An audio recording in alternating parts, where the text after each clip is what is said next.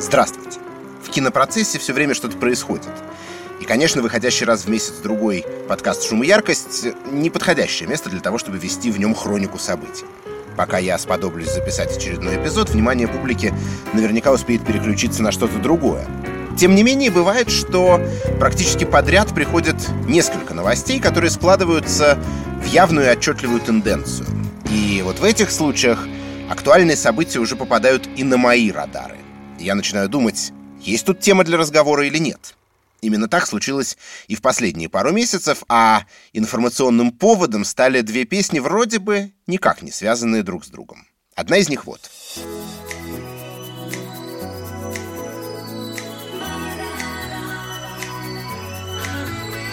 It's murder on the dance floor.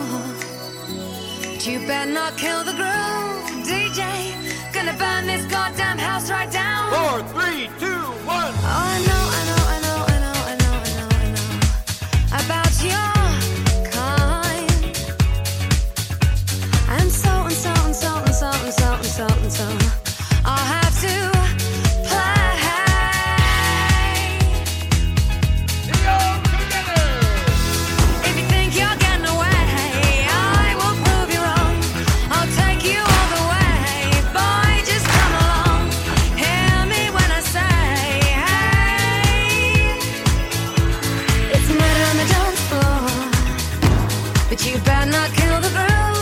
Я достаточно стар для того, чтобы помнить хит «Murder on the Dance Floor» британской певицы Софии Элис Бекстер еще, так сказать, при первой его жизни, в 2001 году. Мне тогда еще не было и 18 лет. В Софи я был немножечко влюблен. И помню, что дико завидовал своему приятелю, который однажды по чистой случайности попал с ней в один самолет из Москвы в Лондон. True story. Честное слово, ничего не придумываю. Дальше, правда, прошли годы, жизнь совершила несколько кульбитов, за Софией Элис как-то перестал особенно пристально следить. Да и, честно говоря, ее карьера тоже в целом пошла на спад. И песню Murder on the Dance Floor я не слышал полтора десятка лет точно. А только что услышал вновь, и не я один. В нашумевшем свежем британском фильме «Солтберн» в сопровождении этой композиции разворачивается одна из самых запоминающихся сцен. Танец главного героя в обнаженном виде через анфиладу комнат. Кажется, спустя годы мы будем вспоминать картину прежде всего именно за этот эпизод. Мгновенный результат «Murder on the Dance Floor» вновь в топе британских чартов, повторяет успех 20-летней давности, а еще впервые в истории в американском хит-параде. Ведь в начале нулевых артистка была популярна лишь в старом свете. По слухам, Эллис Бекстер уже подписала контракт с Universal и работает над новым альбомом. То есть использование песни в кино вернуло ее в мейнстрим и существенным образом сказалось на судьбе ее исполнительницы. Кстати, связь с кинематографом у Murder on the Dance Floor была и в оригинальной версии. Клип на трек, о котором сейчас все подзабыли, на фоне хореографии Барри Кеогана в Солтберне, был вдохновлен старинным фильмом «Бриолин» с Джоном Траволтой. Окей, это один пример. А вот другой, связанный уже не с испорченными британскими аристократами, а с нашей сермяжной правдой жизни. Вот песня, которая в конце прошлого года зазвучала буквально везде. Полагаю, мне не нужно специально ее представлять.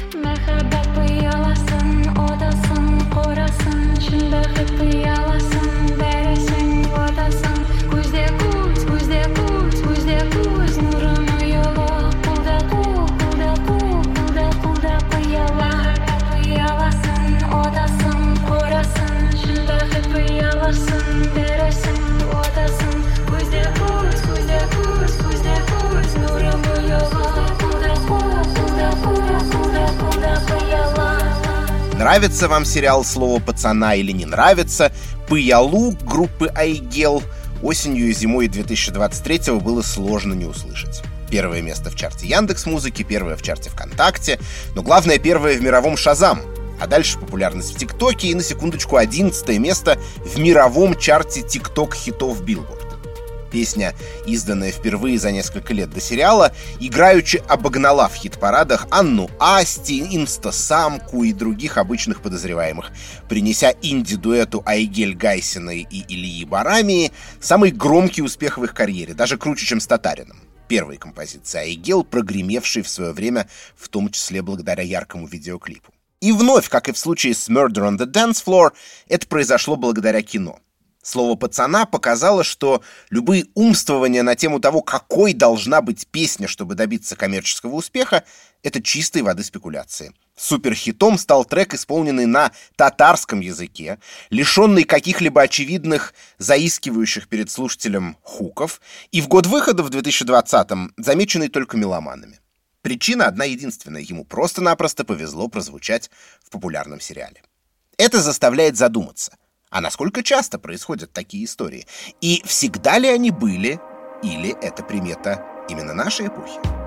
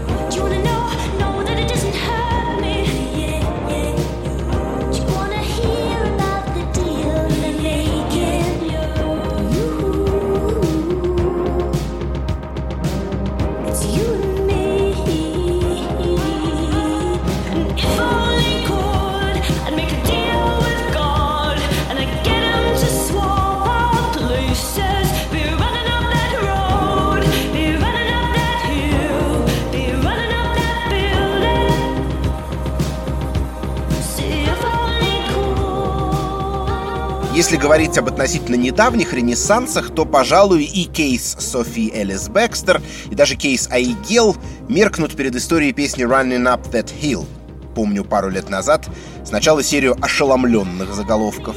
Хит 1985-го получил новую жизнь. Исполнительница Running Up That Hill стала артисткой с самым длительным в истории перерывом между двумя попаданиями на вершину британского чарта. А потом, как это всегда бывает, и целый ряд едких иронических комментариев разной степени остроумия. Например, зумеры открывают для себя Кейт Буш. Да, это правда Кейт Буш, великая британская певица, пик популярности которой пришелся на конец 70-х и 80-е годы. Впрочем, популярность эта всегда оставалась скорее нишевой, и если не брать ее самый первый успех, композицию Wuthering Heights 1978 года, то громких чартовых побед у Кейт практически не было пока в 63 года она не отступила от собственных правил и не согласилась лицензировать песню Running Up That Hill для четвертого сезона сериала «Очень странные дела». Просто потому, что ей всерьез понравились первые три сезона. Дальше вы все знаете. Первое место в британском чарте через 44 года после Wuthering Heights, вот как раз и упомянутый выше рекорд. Третье место в американском, ее высочайшее достижение за океаном. Миллиард стримов на Spotify и так далее. «Это невероятно, это просто шокирующе. Мир сошел с ума», — сказала сама певица в редком интервью вскоре после выхода сериала, впрочем, добавив, что ее очень тронуло возрождение интереса к старой песне. Два момента, которые тут хочется подчеркнуть. Первое. Как и в случае с Пыялой, речь идет о достаточно специфической по звучанию композиции. На фоне некоторых других песен Кейт Буш «Running Up That Hill», конечно, буквально earworm, ушной червяк, легкая попевочка. Но на более широком фоне популярной музыки это, несомненно, очень своеобразная работа с нестандартной динамикой, с отходом от ярко выраженной куплетно-припевной формы и так далее. Песни, которые вытаскивает из небытия кинематограф, не обязаны быть шлягерами в традиционном понимании. Весь привычный коучинг типа «пять шагов по созданию хита» тут не работает. А работает здесь, и это второй тезис, который хочется проговорить, прежде всего попадание в нарратив. Идеально, если композиция оказывается подобрана не по заплаточному принципу, а с умом, как Murder on the Dance Floor, озвучивающая танцевальный эпизод от убийцы, или как Running Up That Hill, становящаяся фактически песней-амулетом одной из героинь, Макс Мейфилд, и спасающая ее от монстра по имени Векна.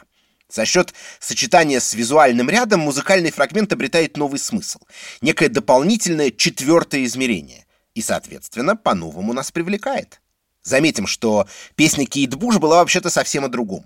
Певица в ней воображала, как мужчина и женщина как бы меняются телами и начинают иначе видеть мир.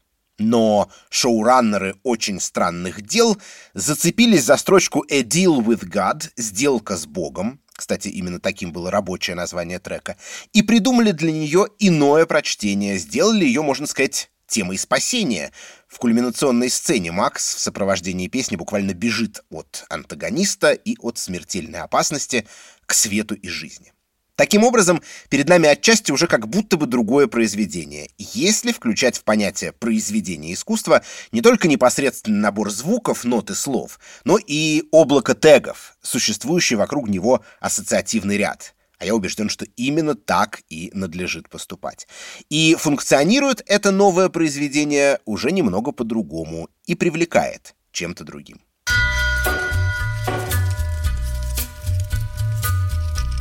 Современная сериальная индустрия вообще любит давать второе дыхание старым песням. Ну, например, «Острые козырьки» определенно повысили узнаваемость композиции «Red Right Hand» Ника Кейва. Take a walk to the edge of town and go across the track Where the viaduct looms like a bird of doom as it shifts and Where secrets lie in the border fires and the humming wires. Yeah, man, you know you're never coming back. Across the square, across the bridge, past the mills, past the stacks. On a gathering storm comes a tall, handsome man in a dusty black coat with a red right hand. А танцевальный номер в сериале Wednesday заставил всех вспомнить старинную американскую группу The Cramps. И не беда, что песня «Гу-Гу Мак» 1981 года, под которую отплясывала главная героиня в исполнении Дженны Артеги, это всего лишь кавер-версия забытого рокобилли трека из 60-х. The Cramps были одними из пионеров хоррор-рока, микрожанра, завороженного эстетикой фильмов ужасов. Поэтому в образный ряд сериала идеально попал именно их тейк.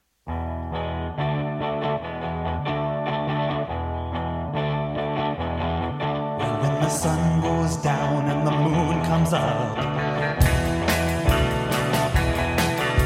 I turn into a teenage goo-goo muff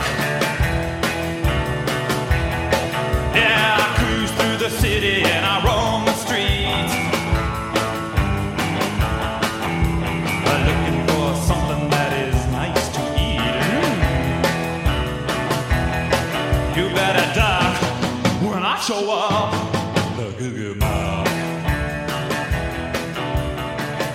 Можно перечислять и другие примеры, вплоть до финала клана Сопрано с песней Don't Stop Believing группы Journey, которая, как мы помним, вместе с картинкой резко обрывается в черный экран.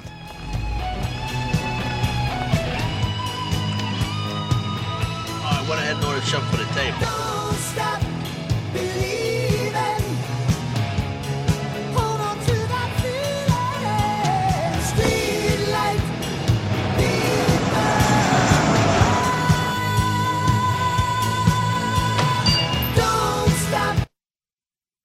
чрезвычайно запоминающееся решение, благодаря которому трек буквально намертво впечатался в наше сознание и подсознание. Вообще-то Джорни в Америке суперзвезды. Их заслуженно считают лидерами мелодичного рока для взрослых. Это вовсе не мой неологизм, а официальный радиоформат конца 70-х, обозначавшийся аббревиатурой AOR, AOR, то есть буквально Adult Oriented Rock. Смысл был в том, что панк, новая волна, некоторые другие модные направления были очевидным образом ориентированы на юное поколение, а Journey, наряду с Toto, Styx и еще рядом популярных проектов, как бы наоборот обслуживали интересы уже подросших рок-фенов, тех, чья юность пришлась на 60-е годы. Но не суть. Главное, что в 2007-м группа Journey переживала далеко не лучшие времена. Их, в частности, обвиняли в использовании фонограммы на концертах, то есть в чудовищном преступлении для любого рок-бенда, что для взрослых, что для подростков, неважно. На этом фоне Джорни расстались с вокалистом Стивом Оджери и, в общем, видели перед собой довольно туманное будущее, но после того, как их старый хит благодаря клану Сопрано вышел на новый виток популярности, собрались силами, нашли нового фронтмена и даже выпустили достаточно энергичный альбом с новыми песнями. В 2009 году Don't Stop Believing стала рекордсменом по цифровым продажам в iTunes среди всех композиций, написанных в 20 веке. Up and down the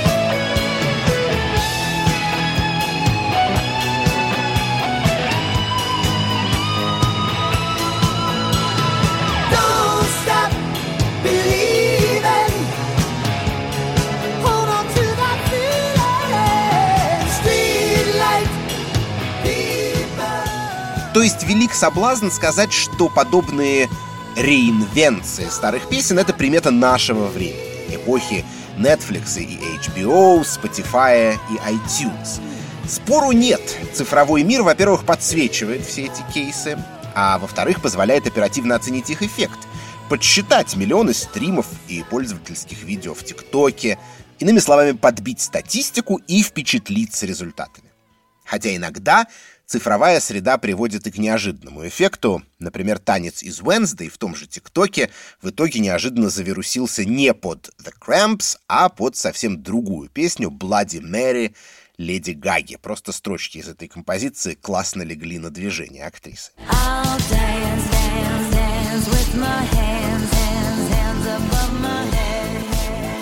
Но, конечно, Вторую жизнь старым песням могут давать не только сериалы, но и полнометражные фильмы, а примеры подобного развития событий обнаруживаются не только в наши дни, но и уже в довольно-таки далеком прошлом. Как вам, например, вот такой образец?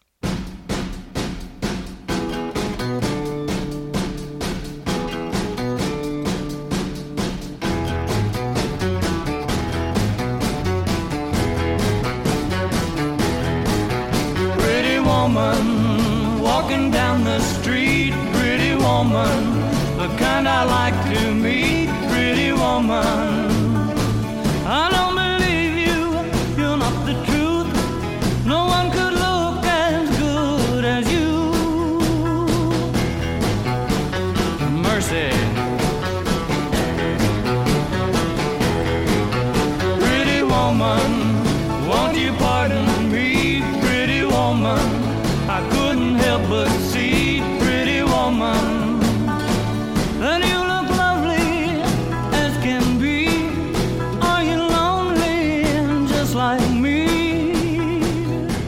1964 год. Выходит песня «Oh Pretty Woman» Роя Орбисона.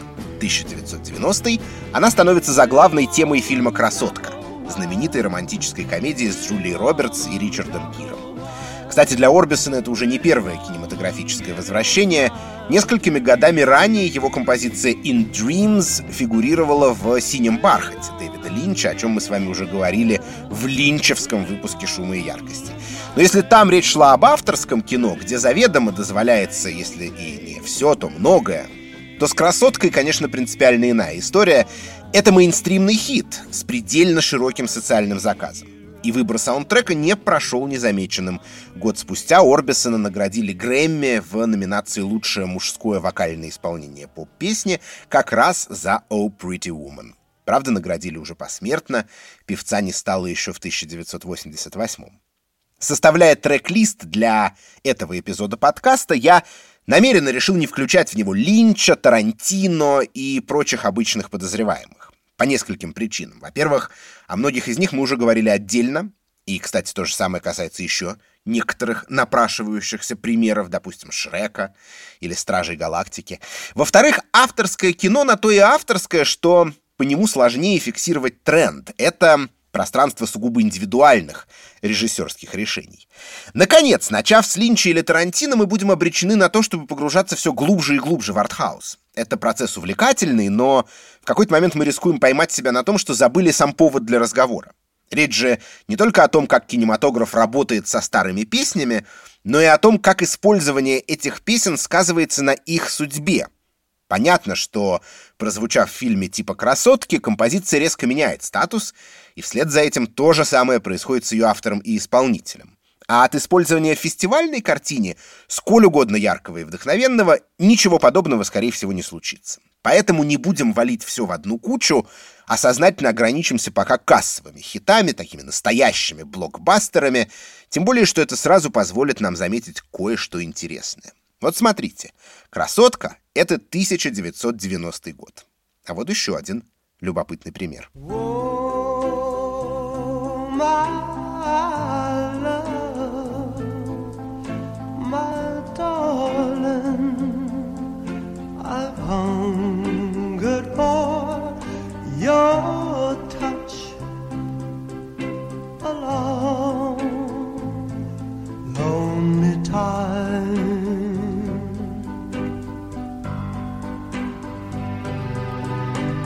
time goes by so slowly, and time can do so much. All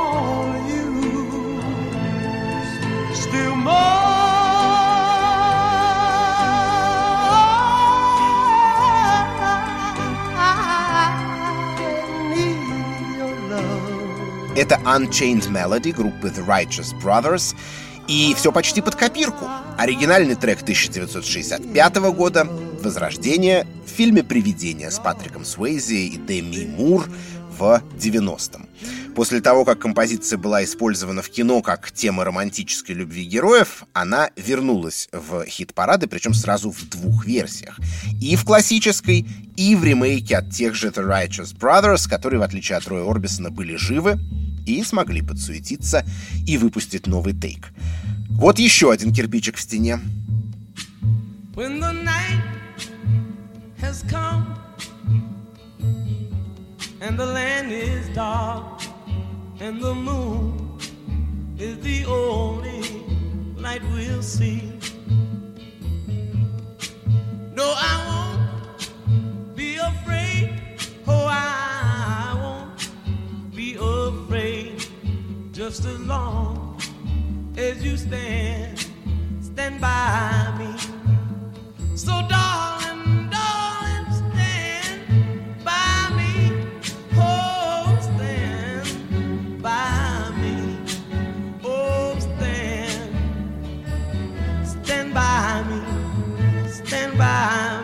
Эту композицию роднит с Pretty Woman то, что по ней тоже был назван сам фильм. «Останься со мной» — подростковая приключенческая драма Роба Райнера по мотивам тела Стивена Кинга. Между выпуском песни артиста по имени Бен и Кинг и лентой Райнера прошло ровно четверть века — 1961 и 1986 годы. После фильма на песню сняли новый клип, в котором Кинг появлялся вместе с актерами из «Останься со мной», в Англии в начале 60-х «Stand By Me» еле попала в третью десятку хит-парада, а во второй половине 80-х на первое место. Сегодня эта песня один из символов эпохи, чего, вероятно, не было бы без неожиданного ренессанса, который случился с ней благодаря кинематографу. И последний отрывок в этом блоке, его, я думаю, тоже многие сходу опознают.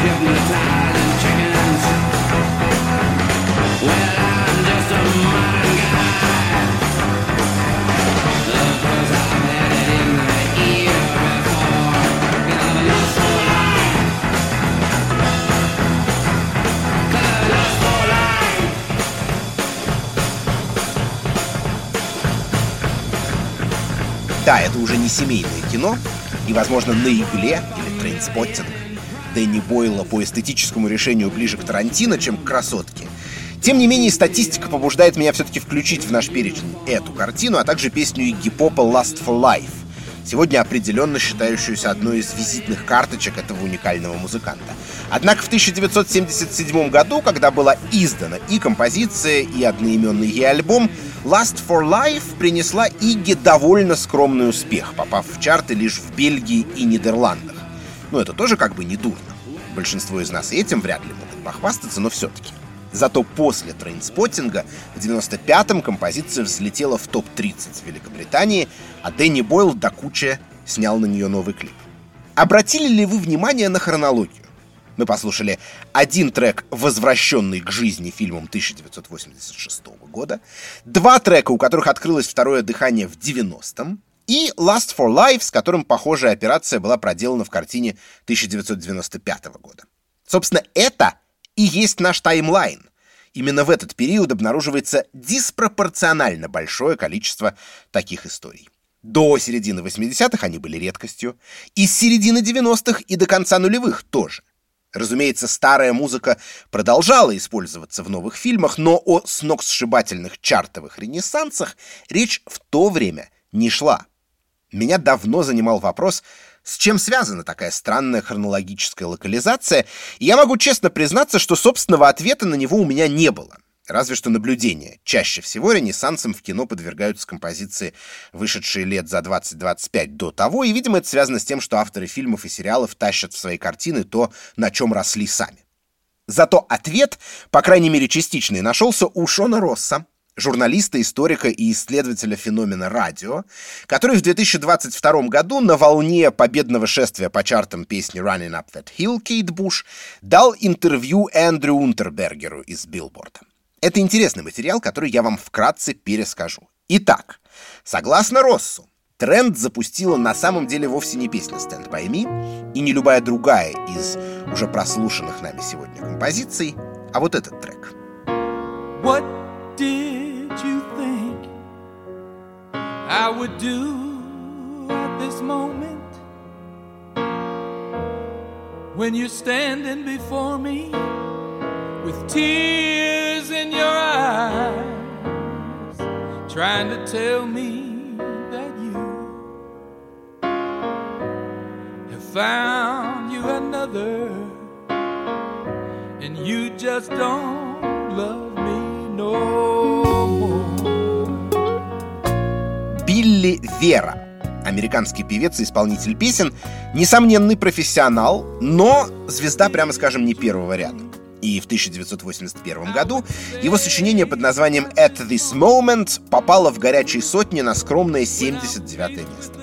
А спустя пять лет эту композицию использовали в телесериале «Семейные узы» канала NBC как главную романтическую тему героя Майкла Джей Фокса, который нам с вами, полагаю, куда больше известен по участию в фильмах из цикла «Назад в будущее», и героине Трейси Полланд. Кстати, впоследствии они стали мужем и женой и в реальной жизни.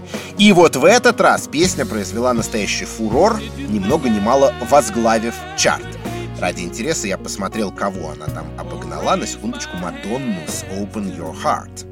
Именно «At This Moment», полагает Росс, продемонстрировала всей музыкальной индустрии, как на вершине хит-парада и в горячей ротации на радио может оказаться произведение, явно выбивающееся из мейнстрима. Более того, не свежее, а вроде бы вытащенное из нафталина. Для этого просто нужно задействовать его в фильме или сериале. Сказано, сделано. Примеры подобного подхода посыпались как из ведра, причем вторую жизнь стали получать не только средней руки произведения, типа композиции Билли Веры, но и треки многих топовых артистов, включая в самом делешных небожителей. What do you think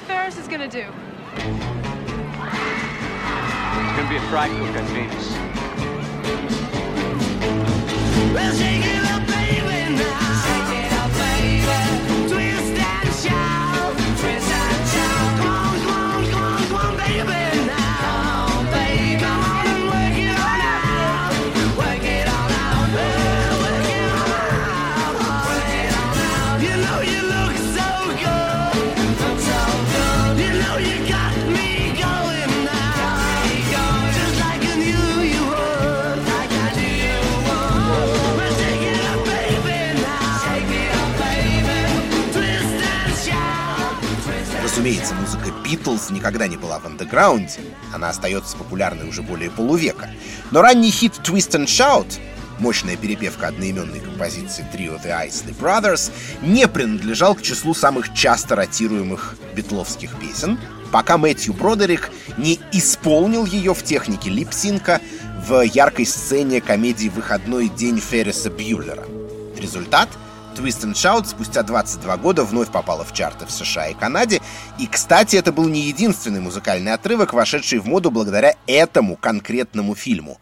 Сходная судьба постигла и следующую композицию.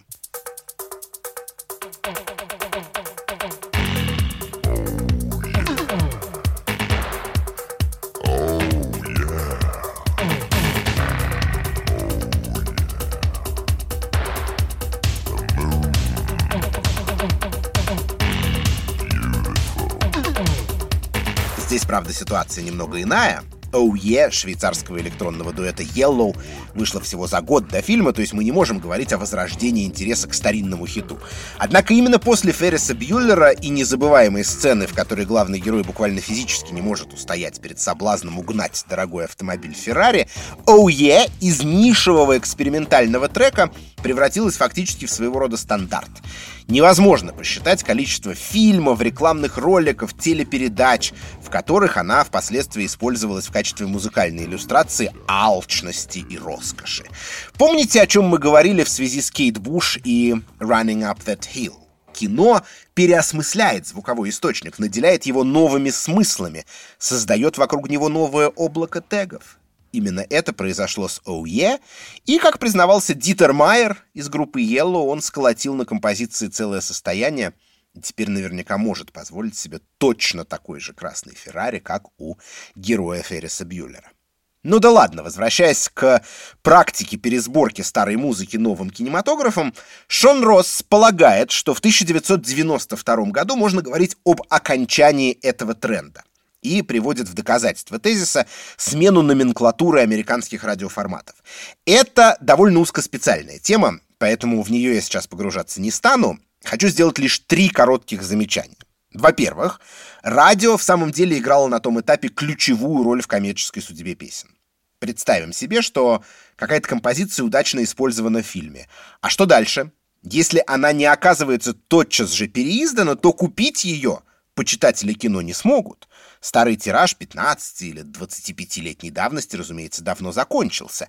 И вот тут в дело вступают радиостанции, которые держат руку на пульсе и стремятся ротировать именно те треки, на которые есть широкий общественный запрос. К слову, и рейтинги того же билборда ведь всегда учитывали радиоротации, а не только продажи в музыкальных магазинах. Так что то, как Росс разворачивает дискуссию в сторону радио и его роли в коммерческом успехе использованных в кинопроизведении, кажется вполне справедливым.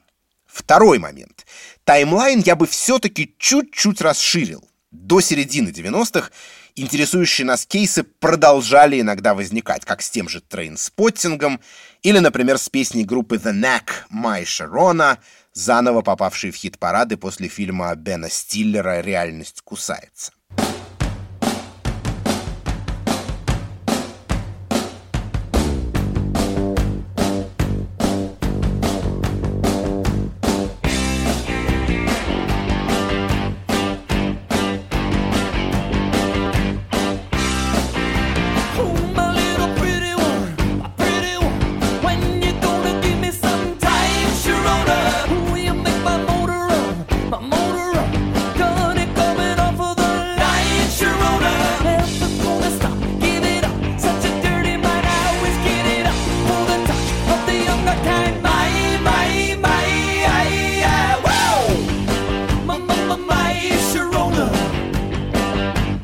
Наконец, третье. Почему именно вторая половина 80-х и начало 90-х?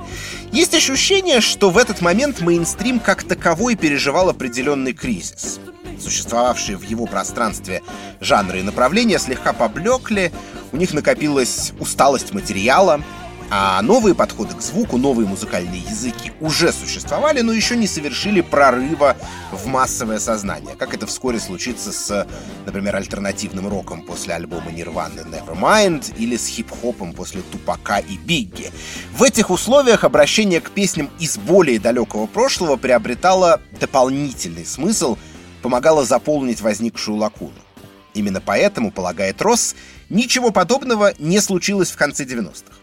В этот период индустрия как раз была на ходу, ей сполна хватало новой музыки. А когда в нулевые и дальше ретро-тренды вновь стали сильны, это я уже хорошо помню и сам, без подсказки со стороны Шона Росса или кого-либо еще, то шоу-бизнес придумал более эффективный и прибыльный способ их обслуживать. Каверы в исполнении молодых артистов, в том числе многочисленных участников разного рода песенных конкурсов. С точки зрения бизнес-логики, это действительно удачное решение, ведь перевыпуск старого трека в лучшем случае приносит определенную выгоду оригинальному артисту и рекорд-компании. А с кавер-версией в плюсе останется вдобавок еще и новая многообещающая звезда, которая при удачном стечении обстоятельств будет приносить себе и своему лейблу прибыль не только прямо сейчас, благодаря одной единственной удачно завирусившейся песне, но и на длинной дистанции. Здесь, вероятно, стоит закольцевать этот рассказ и вернуться к песне, которую мы вообще-то сегодня уже слышали.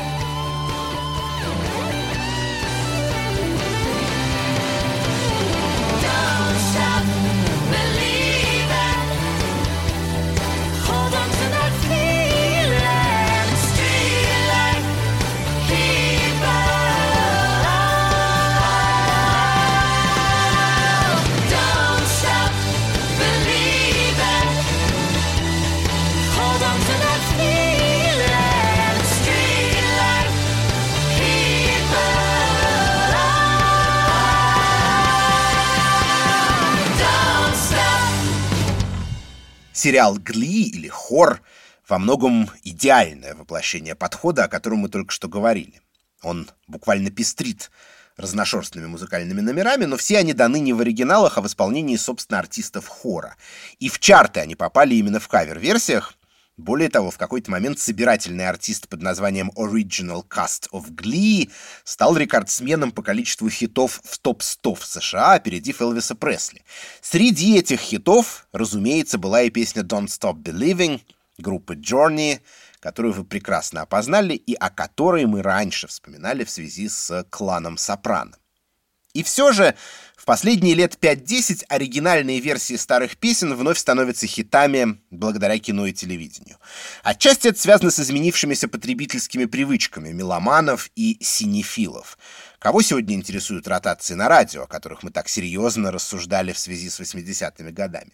Мы живем в эру стриминга, и это значит, что нам не нужно специально покупать понравившийся релиз.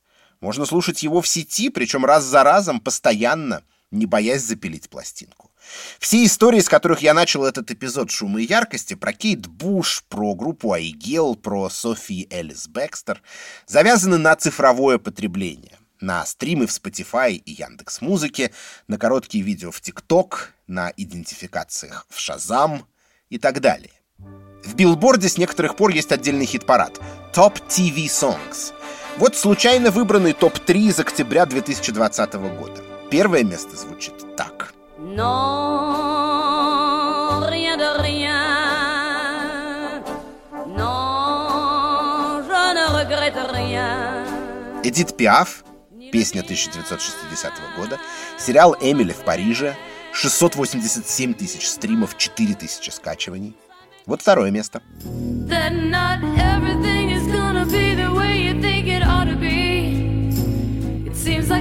time I try to make it right, it all comes down on me.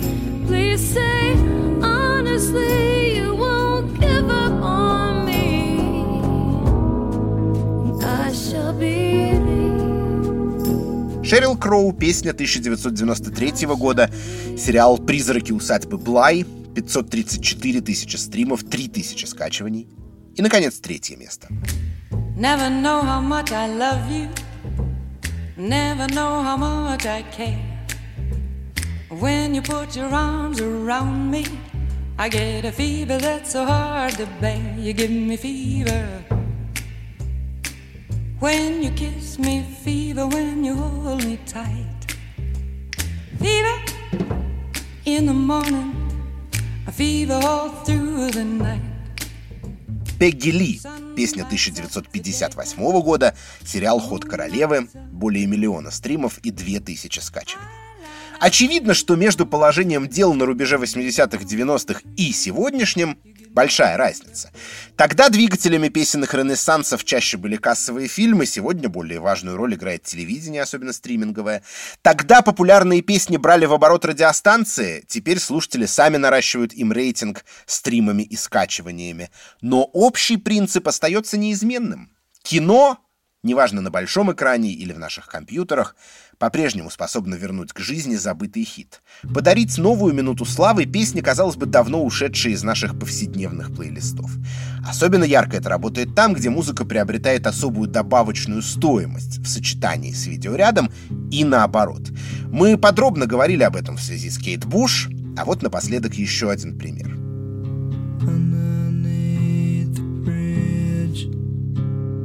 Top has sprung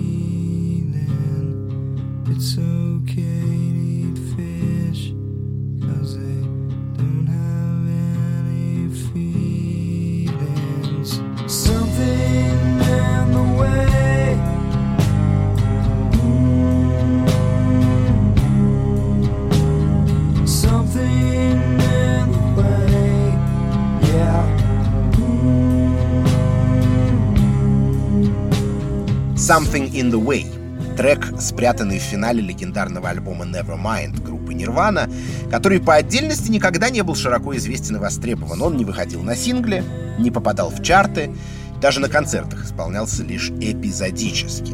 До хит-парада он добрался лишь через без малого 30 лет после издания, благодаря тому, что прозвучал в трейлере «Бэтмена» с Робертом Паттинсоном, а затем и в самой картине. И это идеальный пример того, как кинематограф переосмысляет музыкальный источник. Я писал эту песню от лица человека, который живет под мостом и умирает от спида, говорил Курт Кобейн. Казалось бы, ничего общего с Бэтменом. Но не тут-то было. Режиссер Мэтт Ривз снимает предельно хмурый, тревожный вариант супергеройского кино. Эдакий дождливый нуар с элементами хоррора. И протагонист здесь в самом деле подавленный, сгорбившийся, трагический, будто бы погруженный в беспросветный мрак. Ривз рассказывал, что песня «Something in the Way» случайно возникла в его фоновом плейлисте, когда он обдумывал образ Бэтмена. И именно она в конечном счете и подсказала ему финальное решение. Something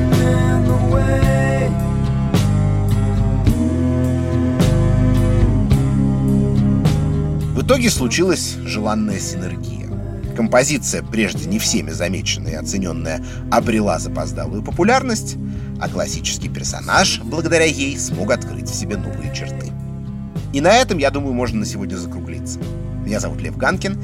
Этот подкаст мне помогали делать звукорежиссер Алексей Пономарев, редактор Даулет Джанайдаров и продюсер Бетти Исакова. Ваши комментарии предложения можно по традиции присылать нам на адрес подкаст собакакинопоиск.ру. До скорой встречи!